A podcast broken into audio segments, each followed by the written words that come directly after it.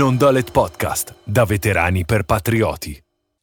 Questo episodio è stato realizzato grazie al supporto del nostro sponsor, Ardito Gin, distillato con onore. Ho lavorato con tante persone che lavoravano per le famiglie, quelle importanti in Italia. Giustamente alcuni di loro dicevano va bene la procedura, no? Dove ti insegnano quando succede qualcosa è fantastico fare la coreografia, no? Quello spara, quello protegge, insomma tutto fantastico.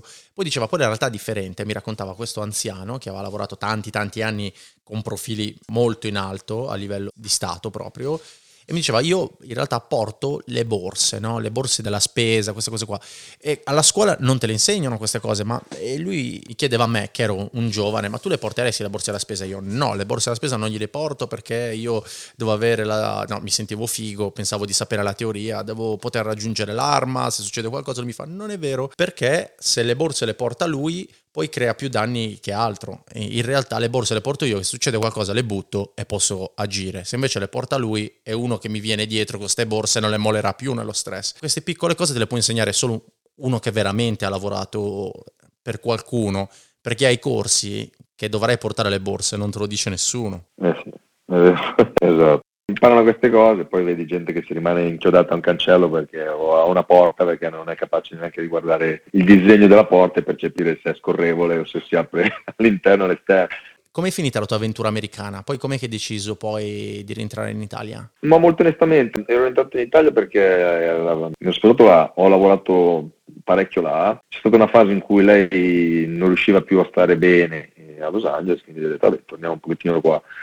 Io qua avevo già preso dei contatti, mi erano state fatte offerte di lavoro, quindi per me tendenzialmente, perché arrivavo da un anno in cui io lì avevo fatto un servizio di recupero di fuggitivi, non so se hai mai sentito il Bounty Hunter, sì, queste cose certo, qua, che certo. È un po' da film, però in America esiste, no? Perché ci sono le taglie, no? Esatto, ci sono queste agenzie che prendono questi contratti quando diciamo queste persone non si presentano poi più nelle udienze, quindi diventano dei fuggitivi ufficialmente, se ne occupano queste agenzie di privati. Io ho venduto i permessi di lavoro là e quindi essendo comunque già non cittadino perché non avevo preso il passaporto, però potevo avere i permessi di lavoro, ho fatto per un anno questo tipo di mestiere e mi ha dato anche quello dell'expertise, dell'esperienza, mi ha cresciuto, però diciamo che non era proprio la mia seconda natura, non era proprio quello. Sei andato in giro effettivamente a cercare persone.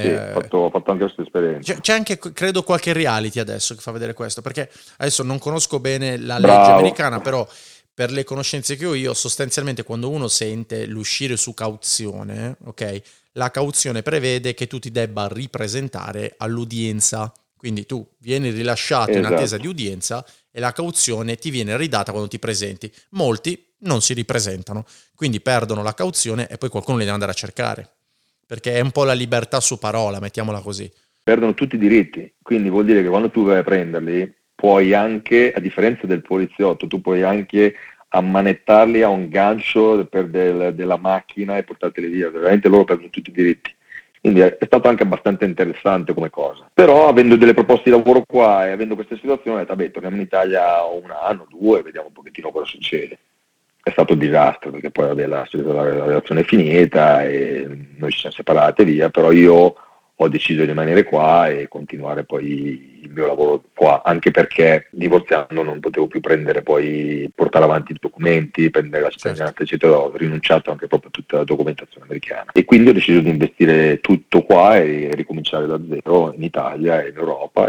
Vedo qua che in realtà hai fatto il coordinatore per la sicurezza, insomma, a Sanremo, in Mercedes, insomma, belle esperienze di spessore per 96, 97, insomma, fare il coordinatore per Sanremo non è...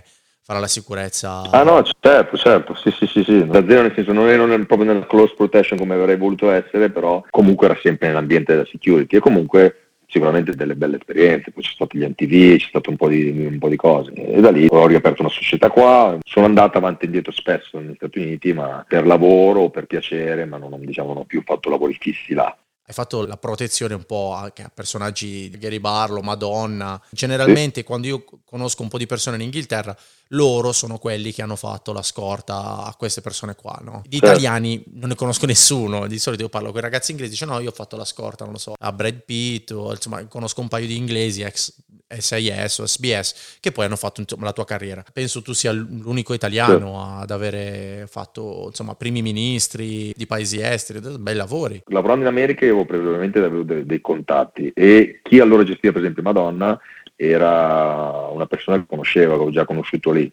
Quando si era spostato qua, gli NTV aveva chiesto se io potevo aiutarlo a gestire la parte perimetrale dell'hotel dove lei soggiornava. Cosa è successo? Che il suo secondo uomo era un inglese, questo personaggio abbastanza pompato ha toppato in pieno l'arrivo del personaggio, quindi ha fatto un po' di casino. Io mi ero permesso di dargli delle dritte per non creare questo problema, lui snobbava dicendo che sapeva quello che faceva, quindi sai, io faccio il mio e tu fai il tuo.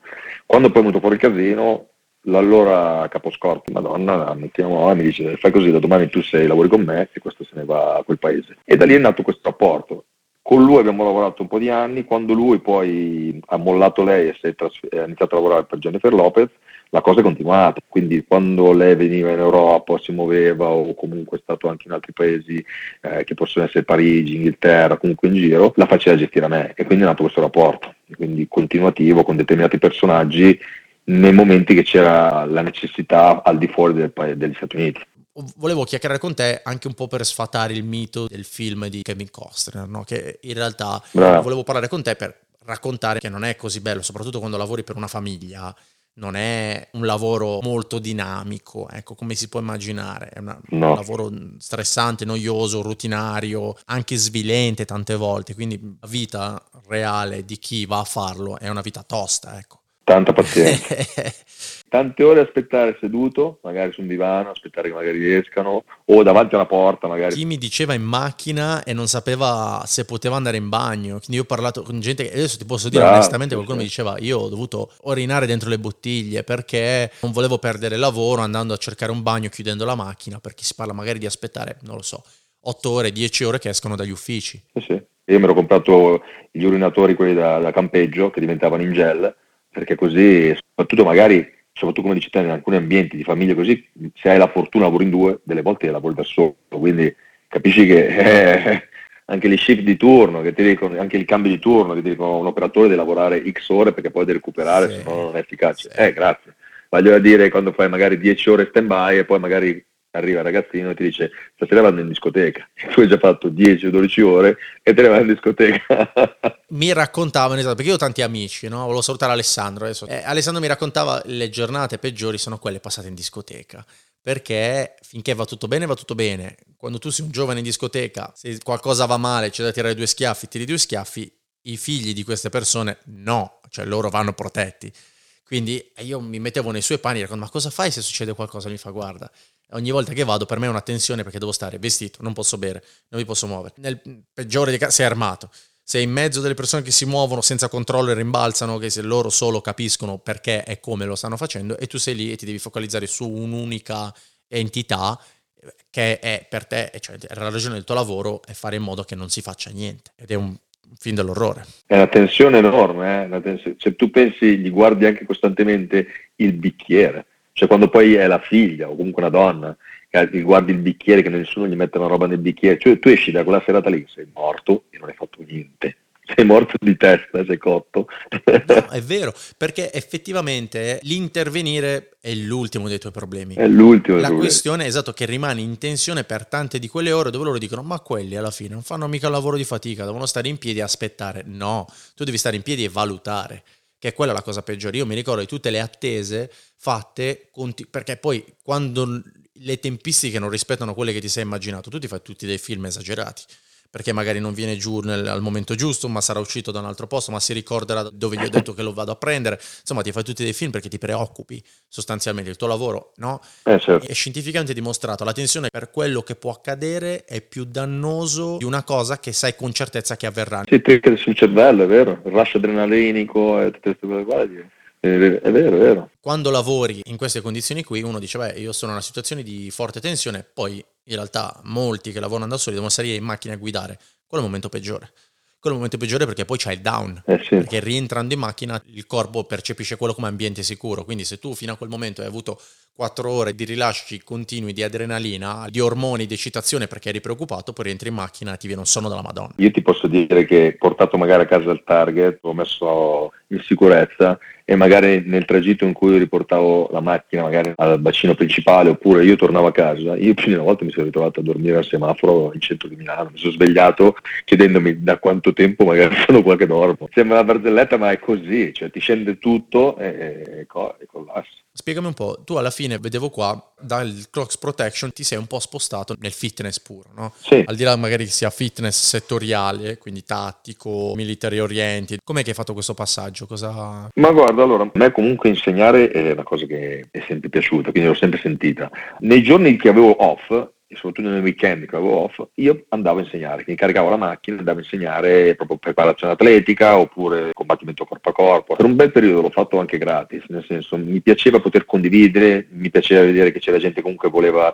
vedere qualcosa di diverso, apprendere delle conoscenze. Quando poi ho iniziato, mi hanno chiesto di iniziare a insegnare anche all'estero e tutto, è nata proprio una sorta di lavoro, è diventato quasi un lavoro perché comunque richiedeva tanti impegni eccetera. Ho la mia società e ho sempre fatturato, ho sempre lavorato da freelance perché ritengo che, non so, per me è il mio stato mentale, ho visto troppa gente sedersi, quando assunta si siede, tanto come in Italia non mi può licenziare, si è assunto e tanti cazzeggiano, cosa che mi fa ribollire il sangue. Se io faccio bene mi tieni, se faccio male mi lasci a casa, non c'è problema, se io ritengo che non sono più idoneo per questo lavoro prendomene vado, cioè per coscienza prendomene vado. In quel momento lì, quando ho visto che c'era un sacco di tagli e tutto, così me la sono detta, Luca ha detto mi prendo un periodo di stand-by, un annetto di stand-by, vediamo un pochettino, poi tanto i lavori ce ne sono e deciderò cosa fare. Mi sono talmente appassionato all'insegnamento che poi ho fatto proprio un lavoro, quindi ho iniziato a girare tutto il mondo, a insegnare e... Sai cos'è stato il bello per me? Il fatto di venire a contatto con determinate realtà come dipartimenti di polizia americani, basi militari in Israele o in altri paesi, Sudafrica, eccetera. Il fatto di poter lavorare comunque in un ambiente a me caro,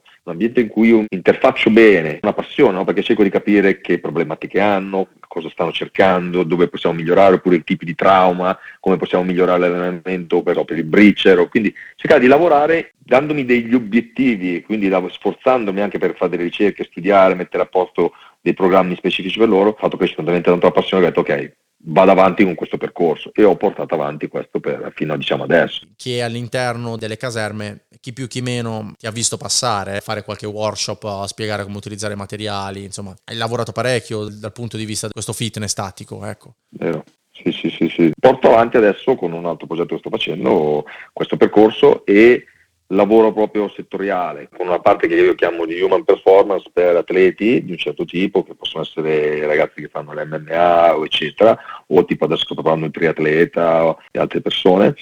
Lavoro tanto anche nel settore militare, lavoro law enforcement, su determinati tipi di piattaforme, che può essere la fase di capacità di recupero gestionale, quindi anche proprio la fase di gestire il respiro sì. per recupero sì. dallo stress, dal cortisolo, eccetera. Ha proprio il lavoro anche biomeccanica, per esempio uno dei ragazzi del mio team è un ricercatore per l'Università di Auckland, in Nuova Zelanda, e sta portando avanti tutto un lavoro che tra poco presenteremo sul collo, perché lui lavorando tanto con le squadre di rugbisti, te stanno studiando lì, hanno inventato anche un apparato che lavora sul potenziamento del collo, ma non è la classica carrucola di carico come mettevi una volta il cassettino che pesi, capendo quanta fibra bianca e fibra rossa ha il collo, gli impatti, i traumi. Se non lo sanno loro, immagino che del collo ne sappiano qualcosa. Chi fa jiu-jitsu, chi combatte sa quanto. E poi collo. Soprattutto anche l'operatore, no? Perché se tu pensi, anche quando io vedo in palestra fare dei box jump classici, no? Che saliti su, la gente al di là di come fanno il salto, come atterrano, ma vedo questi colli che oscillano, la gente non percepisce che quelli sono continui microtraumi alle cervicali. Se tu pensi, quando anche solo scendi e sali da un mezzo, corri equipaggiato con dei sovraccarichi, con delle restrizioni già che hai dovute magari dalle piastre eccetera, l'elmetto, e sai che alcuni operatori a seconda delle discipline, a seconda delle parti hanno degli elmetti che magari possono essere anche più pesanti, soprattutto se hanno delle visiere pesanti eccetera, il collo subisce tanti traumi e a cascata se tu traumatizzi le cervicali è un disastro quello che poi va a irrorarsi nel corpo, no? Quindi stiamo cercando di sviluppare un lavoro che vada a potenziare e migliorare la parte proprio del collo, con lui presente. I reparti intelligenti hanno chiesto consulenze a chiunque, fabbri, a vetrai, allenatori di qualunque sport che non c'entrava niente, perché effettivamente prendi quello che ti si può adattare e può servire al tuo di lavoro, no? Esattamente così. E adesso in realtà ti sei un po' svincolato dal TACFIT, no? Possiamo dire, e hai creato un tuo programma di allenamento. Sì, lo chiamo l'Educational Lab, si chiama TAD013, che sta per Teta Alfa Delta. 013 è la frequenza di queste tre onde cerebrali, perché come ti dicevo sto lavorando proprio su un concetto di là della preparazione atletica in sé, ma anche come il lavoro, il movimento sia connesso anche alle capacità cognitive. Io faccio sempre un esempio molto molto semplice: lavorando su certi tipi di esercizi, certi tipi di respirazioni, vanno a aumentare anche la produzione di onde alfa, quindi la capacità di essere creativa a livello di testa. Se maggiori la produzione di onde alfa, riesci a entrare in delta, che al delta è la fase di recupero di notte, dove tu tendenzialmente digerisci tutti gli skill, le procedure che hai imparato durante il giorno. Ah, ok, è una fase di metabolizzazione sostanzialmente, no? Delta, ok. Esatto. Le teta invece? Le teta sono una fase più inconscia. Quindi questo bridge tra alfa e teta ti porta in uno stato mentale di conscio ma non conscio, che ti fa essere più creativo, quando tu alienti la mente critica e quindi riesci solo a trovare soluzioni. Ed è stato studiato, i primi a studiarlo sono stati i SEAL, però con loro hanno indotto il cervello a entrare in questa fase qua con dei macchinari, quindi con la tecnologia di realtà virtuale, con anche degli input a livello di caschetti che lavorano sulle frequenze del cervello. C'è un modo di entrarci anche con gli esercizi, perché non tutti hanno la capacità di avere un software che ti aiuta. E poi perché è stato studiato che con determinati lavori di respirazione, movimento, onde di carichi, eccetera, si può rinforzare il cervello a produrre più onde alfa, che dall'età di 13 anni in poi l'attività delle alfa è molto limitata, soprattutto nell'adulto, perché vive più in beta, quindi più nell'aggressività, e soprattutto se tu pensi a un operatore che comunque è sempre molto sotto stimolo. Si trova qualunque cosa andando su onde cerebrali, insomma ci sono i 5 tipi, le frequenze, si trova un po' di tutto, per chi fosse curioso. Che mi scrivano oppure gli giro un po' di roba. Anche per chi fosse curioso, ecco, ti può contattare. Intanto, come sempre, noi legato al tuo episodio poi forniremo tutti i tuoi riferimenti social, chi fosse insomma desideroso di provare questo training particolare, questo lab, può contattare, si viene ad allenare con te, insomma. Sì, poi noi abbiamo un network, quindi io guarda ho più di 300 persone, okay, nel network, okay. Comunque copriamo tutto il mondo. Bene, ok, fantastico, quindi non sei l'unico in Italia, uno insomma va a trovare l'allenatore di TAD013 più vicino. Lavoriamo a tutti i livelli, chi non ha mai fatto niente è professionista. C'è una programmazione specifica per ogni tipo di... Okay. Sì, assolutamente. Niente, dai, mi fa molto piacere aver parlato con te. Ti volevo fare una domanda importantissima: com'è Jennifer Lopez dal vivo? Te lo volevo chiedere. Tanta roba. Scherzavo. No, veramente tanta roba. E invece ti volevo chiedere, perché ancora tu stai viaggiando, in realtà. Nuova Zelanda, ero appena rientrato da un tour che ho fatto Stati Uniti, Nuova Zelanda, Corea? Emirati, e poi ero rientrato. Sì, in Corea vado spesso. Com'è viaggiare in questi paesi? Secondo me è la cosa più bella che uno possa fare, perché ti arricchisce vedere diverse culture, usare come la gente interagisce. Ti dà tanto, soprattutto magari se sei andato in un paese di provincia come il mio, dove è molto chiuso, molto così nel nord d'Italia, e il viaggiare ti arricchisce tanto. E confrontarti con tanti personaggi diversi, atleti diversi, di vari settori, dal civile al militare, ti fa veramente aprire la testa. È l'investimento migliore che uno possa fare. Ascolta, ma ancora impari? Sì. Poi uno arriva a un certo punto e dice, beh, io ho capito come funziona, ancora si impara a livello proprio di training, si può ancora inventare qualcosa? No, non è che inventi, però magari sai cos'è? Io imparo anche quando insegno, no? Perché magari ti insegno a te e tu mi fai un movimento oppure mi dai un feedback a cui io non avevo pensato, dico cazzo, aspetta un attimo. O magari vado a insegnare, trovo un istruttore, venuto magari a un corso, mi dice una cosa, oppure mi dice, ma io però l'approccio lo faccio in questa maniera perché vedo che magari... anche a livello culturale, in Giappone i ragazzi reagiscono meglio con questo tipo di approccio, e tu lo guardi e dici, cazzo, sai che cosa? Te la rubo.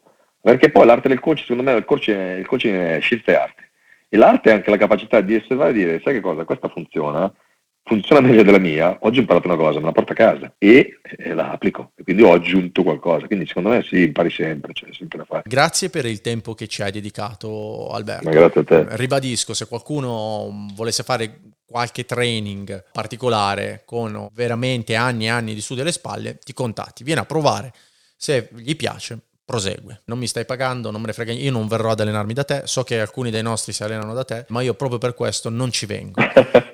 No, scherzo, perché non ho il tempo, però non pensavo fossi così lontano, anzi penso che in realtà mi rimangio tutto e prima o poi vengo a fare un salto e faccio la lezione da neofita, non siamo più così lontani. Oppure non so se ancora fai ancora training da CPT, difesa personale. Sì, guarda, non lo promuovo tanto per quello che hai detto tu prima, mi piace fare comunque conoscere la gente prima, fare un check, fare due chiacchiere per capire veramente le necessità, anche perché poi se vuoi fare un percorso con me non è un corso di 2 giorni, ma è un percorso che facciamo insieme a seconda delle tue caratteristiche, sulle tue necessità, e tocchiamo gli argomenti che ti servono veramente. Tipo adesso sto facendo un percorso con dei ragazzi che lavorano come CPT, sia in cava di tiro, sia nel corpo a corpo, ma anche proprio di lecture, di didattica, così glielo porto sulle caratteristiche che poi gli servono a loro, ecco. No, chiaro, perché diciamolo a chi magari si sta avvicinando a questo settore, non è solo poligono, è tanta pianificazione, previsione, esatto. C'è anche preparazione fisica, corpo a corpo, guida, è un lavoro molto complesso, esatto. Articolato. Insomma, adesso chi ascolta questo episodio potrà trovare in fondo, come usuale, i tuoi riferimenti social, così. Ti contatta se è curioso, se vuole venire a provare. Ti ringrazio perché stai supportando l'associazione anche extra podcast, come dire, e ti volevamo ringraziare, oltre ovviamente ringraziarti per il tempo che ci hai dedicato. Guarda, è un grande piacere mio, un onore, state facendo una cosa bellissima, ne stavo parlando ancora ieri con altre persone, quindi sono super contento di questa cosa. Grazie a te Luca, grazie a tutti voi. Grazie Alberto, buona serata. Grazie a te Luca. Ciao, buona serata.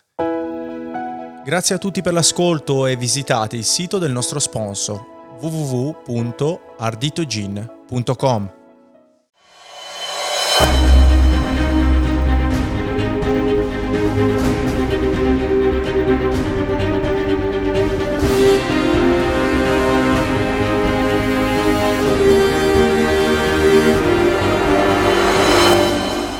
Non D'Alet Podcast, da veterani per patrioti.